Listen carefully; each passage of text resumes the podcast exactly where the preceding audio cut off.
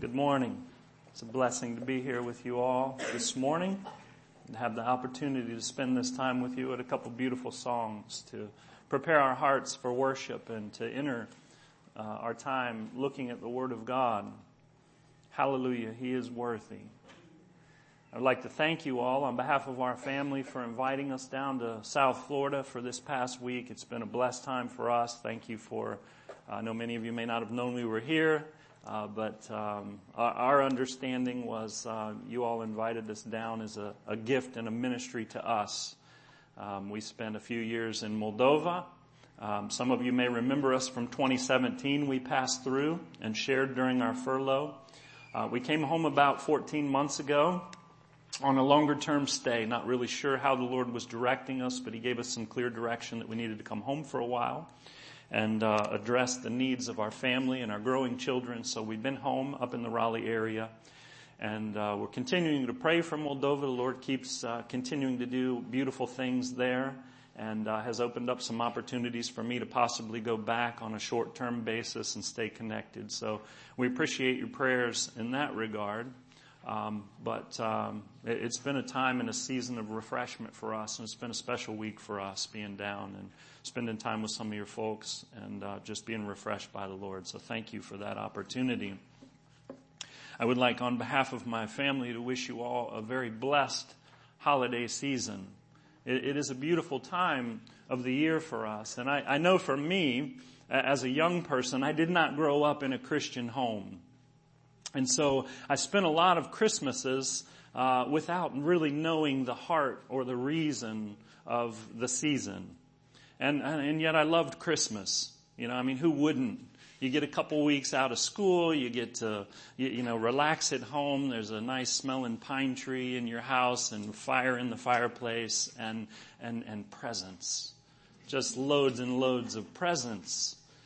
And, and, and whether, you know, as a young person the story was Santa Claus or it was mom and dad or grandma and grandpa or whoever, you didn't really care all that much as long as there were presents, right? I mean, bundles of them under the tree. And I, and I just remember like, whatever else is going on, as long as I sort of muster up some good behavior for the last couple of weeks before Christmas and turn in my list, I, I'm going to get everything on my list. And, and you know, it's, uh, it, for me, certainly I recognize that um, it, it was better for me to receive than to give. I loved getting presents. I didn't think a whole lot about generosity or what was going on around me. I was a present counter. I wanted to make sure that my brother didn't get any more than me. And I, and I love to receive. And you know, uh, we live in a culture now where Christmas is very much that, that same way. I I mean, we look at our world and the whole world's going crazy over Christmas. As soon as the turkey's eaten, you wake up the next day and everybody's shopping and the Christmas tree stands are everywhere and people are, are at the hustle and bustle and decorations and lights and shopping, shopping, shopping and presents, presents, presents. And, and many people pass through this season and, and go through all of the external rituals and traditions of the holiday without ever even considering the person of Jesus Christ, the reason behind it all. It's a sad thing. And, and I'm sure Satan loves it, right? I mean, God, the God of all creation, sent His Son down to the earth for you and I to be born in a humble fashion, to be like us so that He could understand us and so that He could die in our place, walk our dusty roads, die on our cross. Uh, this, this immaculate, uh, unbelievable, unspeakable event. And Satan would love to turn it into just a holiday where people get a little bit excited for a while and, and even genuinely feel this sense of what they would call the Christmas spirit, this, this surge of generosity that kind of goes through the world for a little while. All the external trappings, but taking Christmas and turning it into Xmas. The holiday, but with our dear Savior removed. But what about our Christmas? What does it mean to you and I? And, and what I would like for us to do this morning is we're not going to look at a traditional Christmas passage. We're going to look at the passage that God's laid on my heart to share. And we're going to look at the generosity of God. And what I want to challenge each of us to do and how God's been using this passage in my heart is to really consider where my heart is at with the Lord. Christmas Day is not necessarily for us any different than any other day. We have all access to Jesus Christ and God's generosity through Him every moment for the rest of eternity if we're believers in Christ, if we belong to Him. But it is a special season for us because we remember what Christ did for us we recognize that God in His abundance gave us His very most precious gift that He could ever give. And in response to that, we symbolically give gifts to each other as a representation of God's generosity. But it's important that it not be for us like it is for the world, just a burst of emotions, not just living our lives and coming along and then getting really, really warm fuzzies when we see a nativity scene and, and, and, and feeling this excitement for a little while. Because in reality, we as believers should be the most generous people on the earth we should be living our lives in such a way that the spirit of Christmas, the generosity of God, is illuminated through us and it affects our world every day. So I want to warn you or challenge you against the Christmas spirit and a season of warm fuzzies and, and, and a burst of generosity by which then you could go, okay, Christmas was cool, now back to living. Because Christmas for us should serve as a time of remembrance. And we'll talk about this in conclusion, not just remembering for the sake of remembering, but purposeful remembrance. It should change us. It should cause us to respond and live differently. So we have an opportunity to re- reflect on God's generosity to us but as we reflect upon it, it should cause us to look, to, to use His generosity as a sort of plumb line against which we measure our own hearts and our own generosity. How are we living in response to the coming of the Christ child? And so that's what I want you to keep in the back of your mind as we go through this passage this morning, and we'll come back around to it full circle. And it's this question. You're going to give a lot of gifts this Christmas. You're going to get a lot of gifts this Christmas. What, you, what have you set aside for Jesus? What do you have for him this year? We're going to look at one of Paul's letters, first, uh, 2 Corinthians, and we're in chapter 9. And we'll take a look at verses 6 through 15.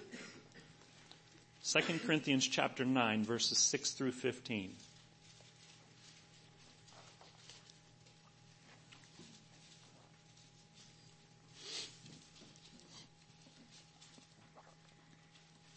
But this I say, he who sows sparingly will also reap sparingly, and he who sows bountifully will also reap bountifully. So let each one give as he purposes in his heart, not grudgingly or of necessity, for God loves a cheerful giver. And God is able to make all grace abound toward you, that you, always having all sufficiency in all things, may have an abundance for every good work. As it is written, He has dispersed abroad, He has given to the poor, His righteousness endures forever. Now may he who supplies seed to the sower and bread for food supply and multiply the seed you have sown and increase the fruits of your righteousness while you are enriched in everything for all liberality which causes thanksgiving through us to God. For the administration of this service not only supplies the needs of the saints, but also is abounding through many thanksgivings to God while through the proof of this ministry they glorify God for the obedience of your confession to the gospel of Christ and for your liberal sharing with them and with all men and by their prayer for you who long for you because of the exceeding grace of God in you. Thanks be to God for his indescribable gift.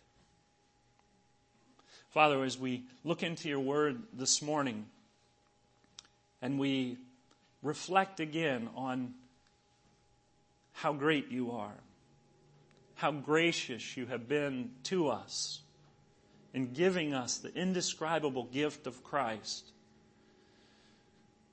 We pray that the truth of it may penetrate deep into our hearts, beyond any walls or hardness or bitterness or obstacles, and have its full sway. And as we consider our own hearts before you, Lord, as we come into this season of remembrance, we pray that you would find ourselves ready to give our hearts fully to you, to, to live rightly in response to who you are. Thank you, Father. In Christ's name, amen.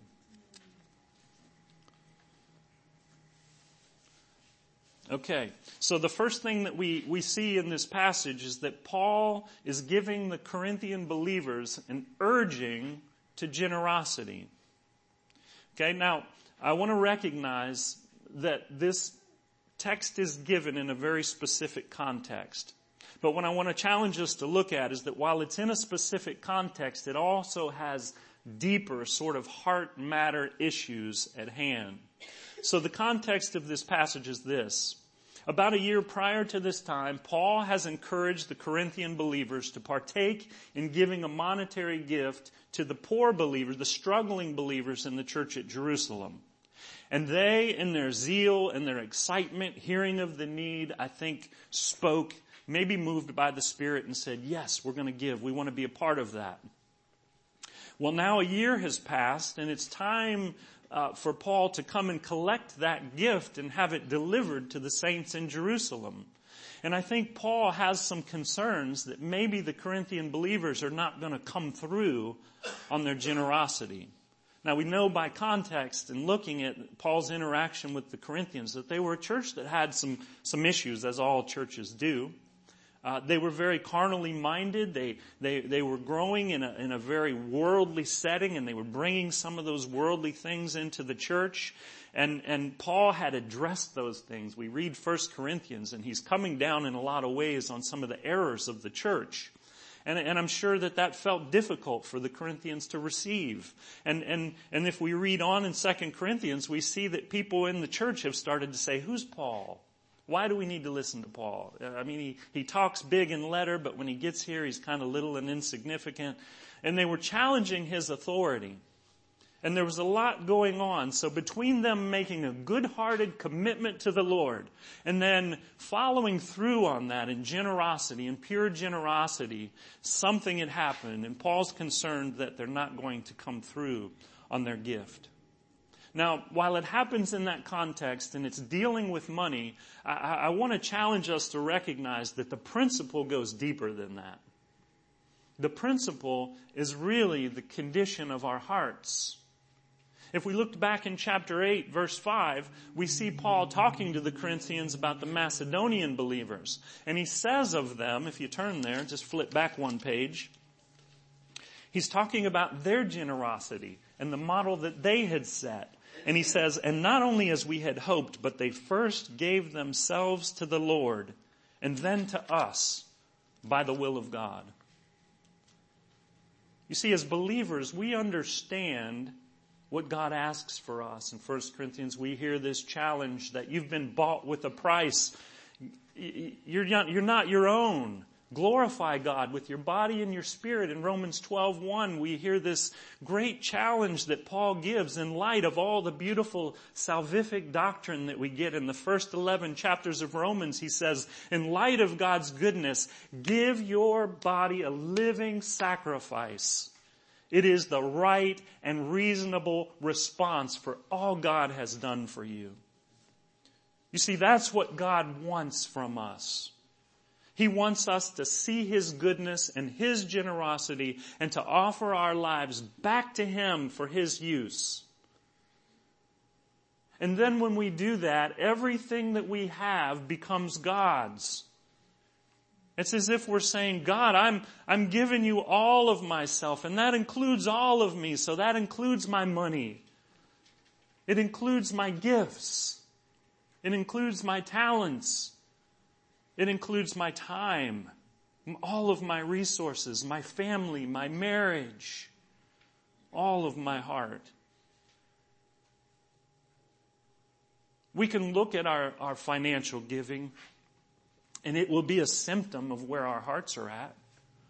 We can be generous or stingy with money, but you know what? We can also be generous or stingy with our spiritual gifts.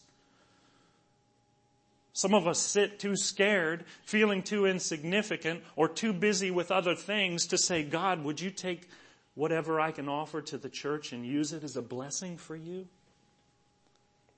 We can do it with our time all of our resources. We can either be generous or stingy. But the matter is, is that it's a state of the heart. And Paul here encourages the Corinthian believers to be, as it says, cheerful givers.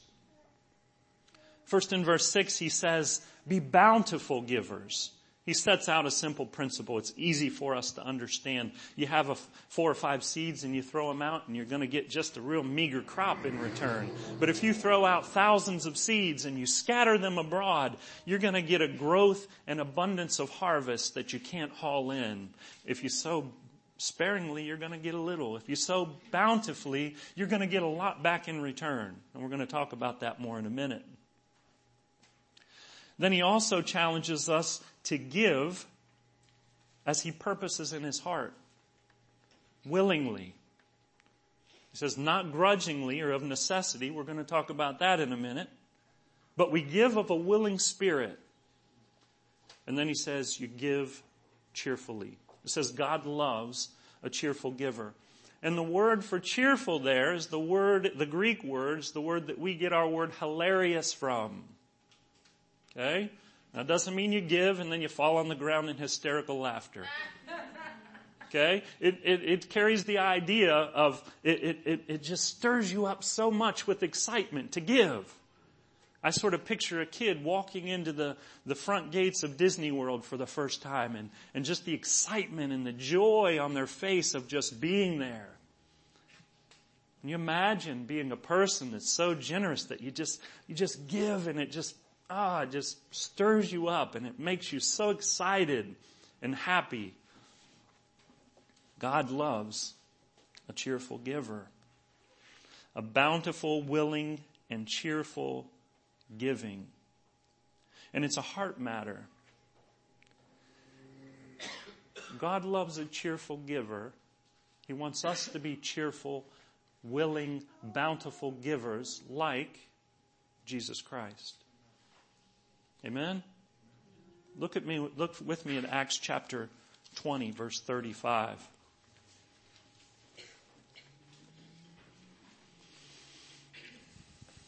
I told you when I was a kid, I loved to get gifts. I would have said, man, it is much, much better to receive than to give. Just give me some presents. I'll buy a few for my parents because my, yeah, for my, for my siblings because my parents tell me I have to, but I love to, to take, take, take. It's natural in our hearts. But Christ changes all that, doesn't he? Verse 35. I've shown you in every way by laboring like this that you must support the weak and remember the words of the Lord Jesus that he said, it is more blessed to give than to receive. That was Acts 20 verse 35.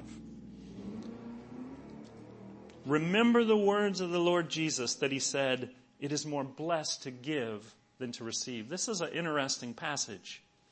You got anybody know where you find it in the Gospels? You don't find it in the Gospels. And Paul quotes it. It's in red in my Bible. It's printed as a quote of Jesus. That means that, and, and Paul didn't walk with Jesus during his earthly ministry, so it, it, it appears that this was a saying that maybe Jesus used often such that those around him in his closest circle heard him say it and then told others that he said it and told others that he said it and Paul heard that he said it such that he's able to quote it here. It's a beautiful picture of Jesus. Do you know that Jesus never ever gave or served grudgingly? Jesus never started walking down the hill and saw the crowd of people and turned to his disciples and rolled his eyes. Oh, more people. He loved to give. We see it in the Gospels. He poured himself out for people. He loved to communicate grace to the needy soul. It inspired him. It's what he came for. He loved to give. And never did he finish a day of meeting with people and ministering and healing them and turn to his disciples and say, people. If it wasn't for people, ministry would be great. He never said that. He never said it. He never said, you know, they're just not appreciative enough. I give and I give and all they do is take, take, take. No, he continually poured himself out. He gave and he gave and he gave again. And, and you can just picture Jesus. Can't you like having this day of vigorous ministry and the disciples are all worn out and they're hungry and they're wondering what's going on next. How long is this going to go on? And Jesus turns to him with a smile and he says, better to give than to receive.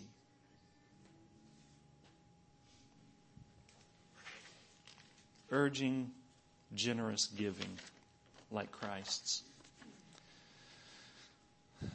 But friends, I've walked with Jesus over 20 years now, and I recognize that this generosity is not natural in me. Take the songs, uh, the words of a Rich Mullins songs. It's hard to be like Jesus. And Paul knew that.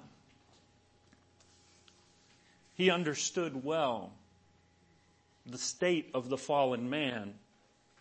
In the book of Galatians, he would tell us all about the fruit of the flesh tell us about the fruit of the Spirit when we depend on God, but He would tell us about our natural state, who we are without Christ. And one of those characteristics is selfish ambition. We know it. It's in our very nature to take. It's in our very nature to collect and hold on to and not share. For those of you who you have small kids, you know and understand this. You saw it. They're learning their words. They're, they're starting to move in little social circles of play and they've learned mom and dad and bottle and blankie and it doesn't take them long to learn mine. Is that right? And you look at them and you go, wait a minute, I didn't teach them that. I would never teach them to grasp and say mine, but it's in their heart. It's natural in all of us. And so we cling to things. The world, so Paul is talking to the believers here, and let's go back to the passage. He says, let each one give as he purposes in his heart not grudgingly or of necessity. See, Paul knows that, that there is a giving that can take place that doesn't really reflect the generosity of God. We're all aware of this, right? Give, don't give grudgingly. The idea of grudgingly is I give, but I don't want to. All right, young people, that's like you, you, you get a, uh, Reese's peanut butter cup, single serving as a gift. Somebody gives it to you and you're like, oh man, my favorite. And you, you whip it open and you're getting ready to eat it and your mom says, wait, your brother doesn't have one. Share that with your brother. Yeah. And you're like, ah, oh, I don't really want to share it with my brother. I want to have it all for myself. But grudgingly, you break it in half. You make sure you choose the bigger half and you give him grudgingly, not really wanting to let go half of your peanut butter cup. We can give that way. We give, but we really rather hold on to it. There's something else driving us to give, but it's almost against our will. Of necessity carries the idea of giving with constraint. Giving with constraint. Something else is motivating you. There's some other motive behind your giving but pure generosity. If you were to read a good book on interpersonal relationships or interpersonal communication, you might help find a whole chapter on the topic of giving and the different things that giving can mean. We, we know that again, right? Not all giving is pure. There's, there's giving in vainglory. I give because I'm seen giving and I get the praise of men. There's giving for reciprocation. I give because I know I'm going to get something in return for giving. We give from manipulation. We give because it gives us power or influence in a situation when we give. And, and there are more, but those are some of the ways that we can, we can do the external act of giving, but it's not really fueled by the pure generosity of the heart of God. And unfortunately, when we come to Christ, that selfish ambition, that root of desire to have and to possess doesn't die. Christ gives us the ability to have victory over it, but it still lays there dormant, doesn't all these fruit of the Spirit and our old man there ready to rear his head given the opportunity. And you know, we live in a world where it can be difficult sometimes to be generous. I mean, we live in a whole economy, capitalism, that's built upon the idea that, man, you work harder and you get more. And, and, and then you work a little harder and you get more and you sell that house and you buy a bigger house because that house was not big enough or it didn't have enough in it or, or you drive this car and you drive it and it's a perfectly nice car but when the nibs wear down on the tires it's too old so you got to get a new one. And we keep improving and we keep uh, we're pushed by our culture to have, to excel, to live really in excess is okay. In fact, it's a sign of prosperity and abundance, sometimes even in the church. Now, it's not bad for us to have. We know that. God gives us all things to enjoy, but our, our, our, giving becomes bad when, when we're motivated by that culture more than we're motivated by the culture of Christ. The key for us as believers is not whether we have or don't have. God doesn't call us all to live in, in abject poverty. It's whether we're listening to Him. It's whether we're using the gifts that He's given the way that He's given them. Whether He's beckoning us to give more, to be more generous with our resources. We have to be attentive and listen and, and willing to follow Christ more than we follow the culture around us. We have to guard against worldliness. And the other issues come from the reality of us just living in a fallen world. There are things in our world that make generosity sometimes risky. And when we think about generosity in our mind, it goes against our better judgment. You know, some of you, uh, some of us understand this. You go and, and, and, and you make a commitment and you give something and the person misuses it. We battle this all the time when we see the beggar on the street. Is it better to give or not give? And, in a lot of ways, we can always justify, well, you know, maybe they won't use it right. Maybe they won't appreciate it. Maybe I'll pour out all of my gifting and all of my effort and all of my energies and then I won't get anything in return for it. In fact, sometimes we even get hurt. We get deeply disappointed. We get betrayed and, and, and life becomes really difficult. We were generous. We gave. And it ended up costing us much.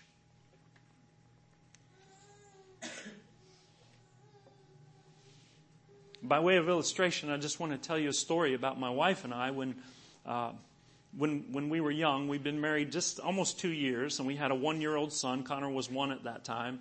We were finishing up in Bible college in West Virginia and, and God had laid on our hearts a very specific desire. We had just a real strong burden for pro-life ministry. And, and we had it in our hearts that we wanted to live with pregnant girls. We wanted to provide a place for them where they could come, and it would provide a real alternative for them to have, from having an abortion. And so we began to pray about this and, and, you know, we thought, man, we can bring them in and minister the gospel to them and, and model to them godly family and, and just try to really pour the love of God into their lives. Well, God continued to work and bring that vision to pass, and we found a ministry in Raleigh that had a, a, home that was all set up just for that purpose, waiting for a young, eager couple to come in and start bringing girls into the home. So we believed that that was God's direction in our life. So we moved to Raleigh from West Virginia. And our, when we got there, our time started with this training. And it was like two weeks of just intensive training. And immediately we start going, oh my goodness. I, am not sure that we, we understood exactly what we were getting into. And then we got into the section of the training called tantrum management. This is where you learn how to handle it when girls are yelling at you and throwing pots and pans at you and, and threatening your life. How do you handle it? And we're looking at each other like two deer in the headlights, like, what have we gotten into here? But we held our ground. We'd made a commitment and we were going to walk it out. So our first time on duty at the end of that training, the couple that were eventually, they're phasing out while we come in, they're going on a nine day vacation. They haven't had a rest in a while. So we're going on duty 24-7 for nine days straight. Six girls in the home, two of them older than my wife, three or four of them pretty rough, lovely, but rough gals, if you know what I mean. And we go into the home and, and we, we plug through this first day, you know, trying to hold our ground, trying to act like we know what we're doing. And man, it was one of the most stressful days of my life. And, and for my wife as well. I don't think we had a chance to really talk all day, but we made it through the day. About 10:30 that night, we're in our back in our little room. The girls are finally upstairs. Connor's in bed in the little pack and play by our bed, and we both fall onto the bed, and and there was whimpering. I don't know if I cried. I don't know if I had any tears but I, I felt broken. And after a few minutes of us both just laying there, I said, I, I, don't, I don't know if I can go back out there tomorrow. I said, let's, let's just leave right now. Maybe we can just go pack and, and, and just get out of here. And, and, and you, you know what? We can't go on. But we fell asleep, said a prayer, fell asleep, woke up the next morning, and we did it again. I think there was a little less whimpering the second day.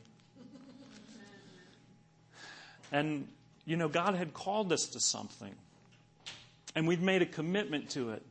And then when we got into it, we realized, you know what? It's not exactly what we thought it was going to be. This is harder than we expected. Following Christ. Loving ungodly people pouring out our lives, ministering to them, and we don't really know if we have it in us, but we took what little we had, and day by day by day, God gave us grace. And five years later, we looked back on the time when God finally led us away from that ministry, and we could look and say, you know what? It's better to give than to receive. We left more blessed than we came. We received more than we gave. And, and it was a struggle. It wasn't perfect vessels. It wasn't prepared people. It was just a couple willing kids saying, Lord, we'll do this if it would be a, a blessing and bring you glory. That happens to all of us sometimes in life, you know? Life is hard. The Christian life is hard. And you know what God asks of us in Romans 12:1 is that that gift for each of us. Present your body a living sacrifice, holy and acceptable to God, which is your reasonable service. By that, you will unfold His very, very best plan for you, the good and acceptable and perfect will of God. That's God's desire for you. You know what? There, there are believers that we all see and look at, and we look at their lives, and they, they, they seem to make a confession of Jesus, but they don't seem to have ever made that kind of decision. It's almost like, okay, they acknowledge that Jesus died on the cross for them, but they go, you know what, but I don't, I, it's not going to change my life. I'm just going to stay right here on the wide path and, and, and, and good believers who love them and are speaking into their life can look and see you're still on the wide path. You need to get off. You need to repent. You need to turn to Jesus. You need to follow. You need to obey and they don't. I don't think Satan spends a lot of time on those people. He doesn't need to because their lives are not glorifying Christ. Who is it that the devil roams about like a roaring, roaring lion seeking to devour? It's those of us who went to Christ and we saw our sin and we felt the burden of it and, and we trusted in Christ and we felt the burden of sin peeled away, taken away, paid for by the Savior. And, at some point, whether it be right at that moment we get it, that He's to be Lord of our lives, that He's worth giving our all to, or whether it's at baptism or whether it's sometime later, we look to him and we say, Lord, you died for me. You paid my price. You, you, you gave me new life. Now, now everything I have is yours. It's those people who I believe Satan will set his eyes upon because our lives, if we get it and we live in response to what God's done for us, our lives will bring great glory to God the generosity that we exude and the love that we give, the effort that we take to, to reach others with the message of the gospel so that God can be glorified. He'll set his sights against it. And his desire is to discourage us and to get us to do what I've come to call the taking back. That's my phrase. And I'm confessing to you right now that I have that phrase because I recognize it in myself. Like in that night, that night at Christian Life Home, in that bed, I was like, God, I don't know. I told you I would do this, but now I'm not so sure. I might have to take this back. And that wasn't the hardest season of my Christian life in walking and following Christ, there's been some blows. There's been some times where I've poured myself out thinking I'm doing the right thing, thinking God's going to bless this and honor it. And, and, and, sometimes it ends up in a lot of hurt and pain.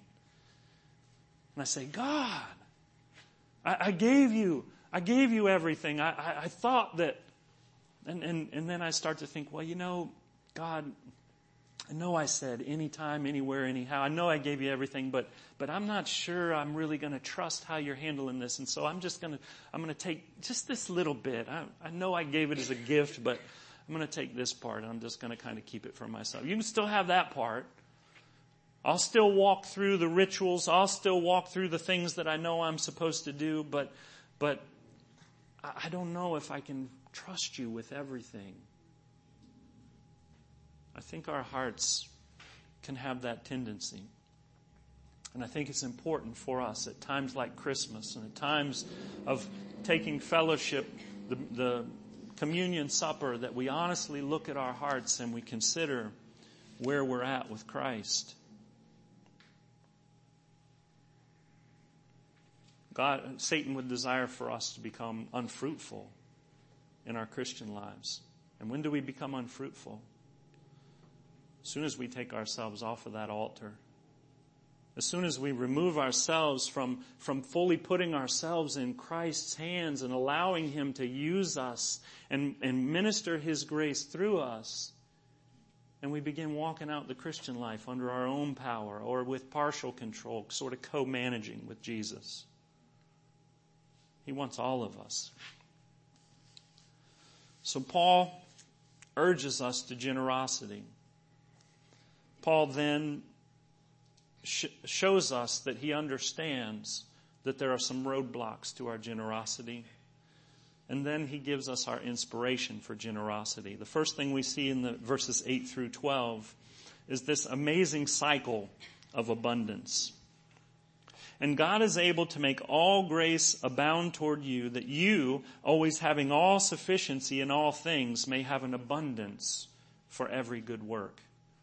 This is an amazing passage. Let your mind just sink into that one for a minute. God is able to make what? all grace abound to you, that you, always having all sufficiency in all things, may have an abundance for every good work. It, it, it, it, fits that phrase that we use, you can't outgive God. It gives us this picture of this amazing overflow of God's abundance as we are generous with the resources that God gives us. God sees that, He acknowledges it, and He pours into us an inexhaustible supply of more resources so that we have what we need for ourselves and more to give. It's an amazing passage. And as we go on, we see him giving this concept of the cyclic giving. God pours into your life. As you take that gift and his generosity and you cast it and sow it, it causes growth and it causes people to give thanks to God. It causes them to give glory to him and more people turn to God and turn to Christ. And then they become generous givers. And there's this picture of abundant growth. There's an old saying, there never was a loving that emptied the heart, nor a giving that emptied the purse. Proverbs 11:24 says it this way, there's one who scatters yet increases more. There is one who withholds and it leads to poverty. If I give you a watermelon, I love watermelon, as a representative of God's grace, and you take that watermelon, you have the choice of what you do with it. You can take it and eat it, or you can just hold it for yourself and eventually it will rot. Or you can take it open and you can take the good fruit out of it, and you can also pull the seeds out of it. And you can cast those seeds. Say you take a hundred seeds out of that watermelon, and they grow six watermelons apiece, let's say. That's 600 watermelons and you collect those melons and you enjoy the fruit of it and the abundance of it and you take the seeds, then you've got 60,000 seeds. And if you cast those seeds, you get 360,000 watermelons, from which you get 36 million seeds, from which you get 210 million watermelons in just four generations. Our God is an abundant God. That's a picture that he's giving here. He's using seeds and sowing and the abundance of harvest. And he says if you keep it for yourself and you hold it all in and you're not generous, all you'll get is a little bit. But if you take what I give you, it's an abundant supply. It'll keep re- reproducing and giving you a greater and greater harvest. It's a beautiful picture. That's what God makes available to us. That's the kind of generosity he promises. But we have to appropriate it by faith. Think of the, think of the little boy that was at Jesus' teaching, who, had, who, who was smart enough to bring a lunch. The only one in the whole crowd. And the apostles, the disciples are looking and they're like, where are we going to get enough money to feed people? And Jesus is like, oh, I'm so concerned about sending them away hungry. And this boy's got his lunch. And I'm thinking of me back in, in, in my pre-Christ days. I'm like, I'm going to sneak off here and eat my lunch. I'm not worrying about anybody else. Or, or think logically, like we think sometimes, well, you know, I'm going to eat half of it and then I'll give half of it to Jesus. That way I'm sure at least I'm covered. This young man had the faith to look at Christ and go, you know, I've been listening to him. I've been watching to him. There's something about him. And I think I can trust him with my very, with all I have. I'm going to give all of it. Just a little bit of bread and a little bit of fish. What do you have? What do you have to offer Christ? Doesn't have to be much. The key is whether you give him all of it or not. You give all of it, and then He feeds you, and He uses that gift to bless others. We have to appropriate it by faith. Brothers and sisters, we should be standing out in the world for our generosity.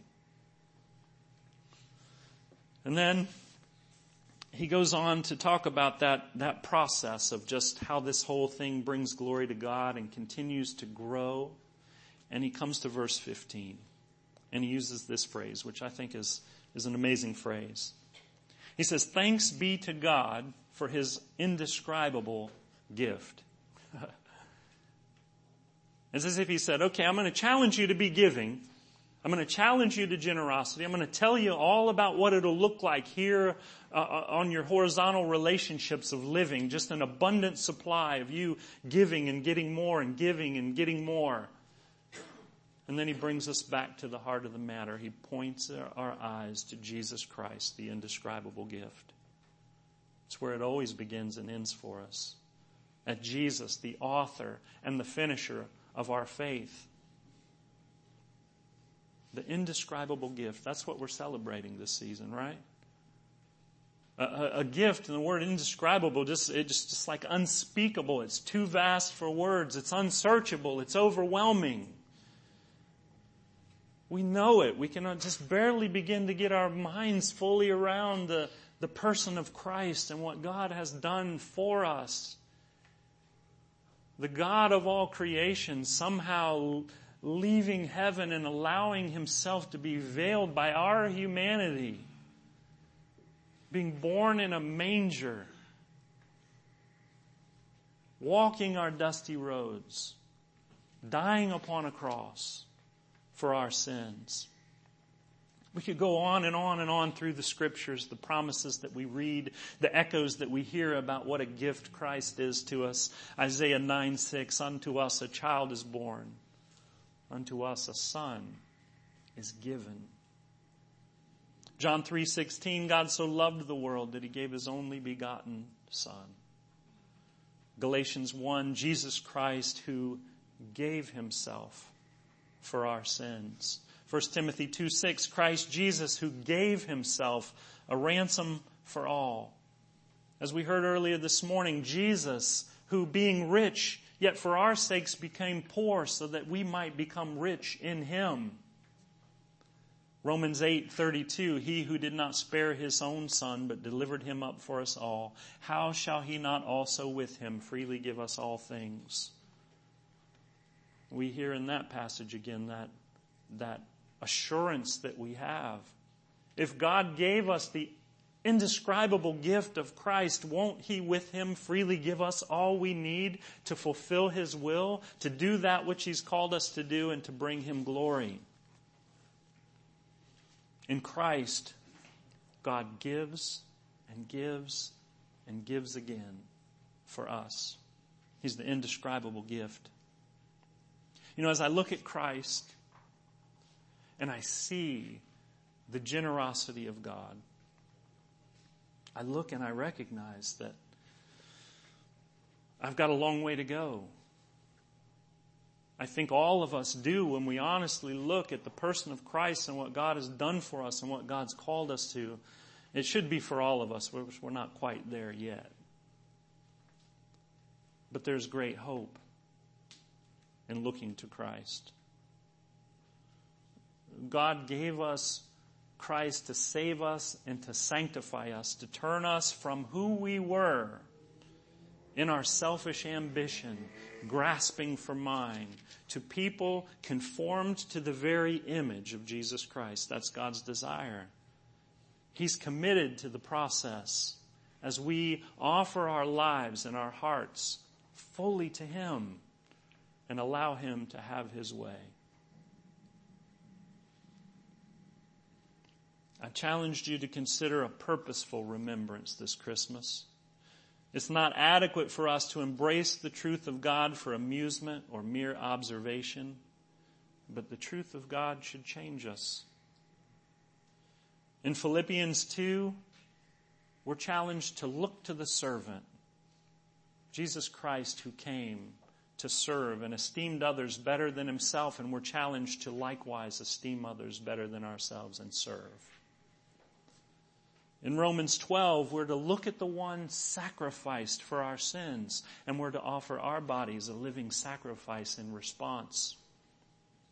In John 13, we're to look at the great lover of souls, Jesus Christ, and we are to love one another likewise. And in this passage in 2 Corinthians, we're to look at the generous giver and likewise give. As you remember Christ this Christmas. I would encourage you to take time from the hustle and bustle and the giving and receiving. And, and, and even if in mental imagery, put yourself in Bethlehem. Maybe on the hillsides like a shepherd, tending your sheep, doing the activities of life, but listening to the call. Come and see the King, the one given for you. He's come. And, and you walk up that hillside and you make your way into Bethlehem and you find the old beaten down stable and you peer in and there you see the animals and Joseph and Mary and the God of all creation wrapped in swaddling cloths and laid in a manger. And I would ask you to consider this. What does he deserve? And what gift have you brought? God loves a cheerful giver. Father God, we thank you for this season and what it means to us as we remember what you've done for us, what you started and what you accomplished in the person of your Son. He's worthy of our praise. He's worthy of our deepest hallelujahs. He's worthy of our very hearts. We pray that as we reflect on Him, we would reflect on our own hearts and we would remove any barrier, tear down any walls, confess any sin, recognize any hardness that might exist that keeps us from giving our whole heart to Him. We know what He deserves, and we pray that for each of us it would be a time when we offer it again. God, use us and glorify yourself through us. Let us be a part of your abundant generosity that we might bring great glory to you. We thank you in Christ's name. Amen.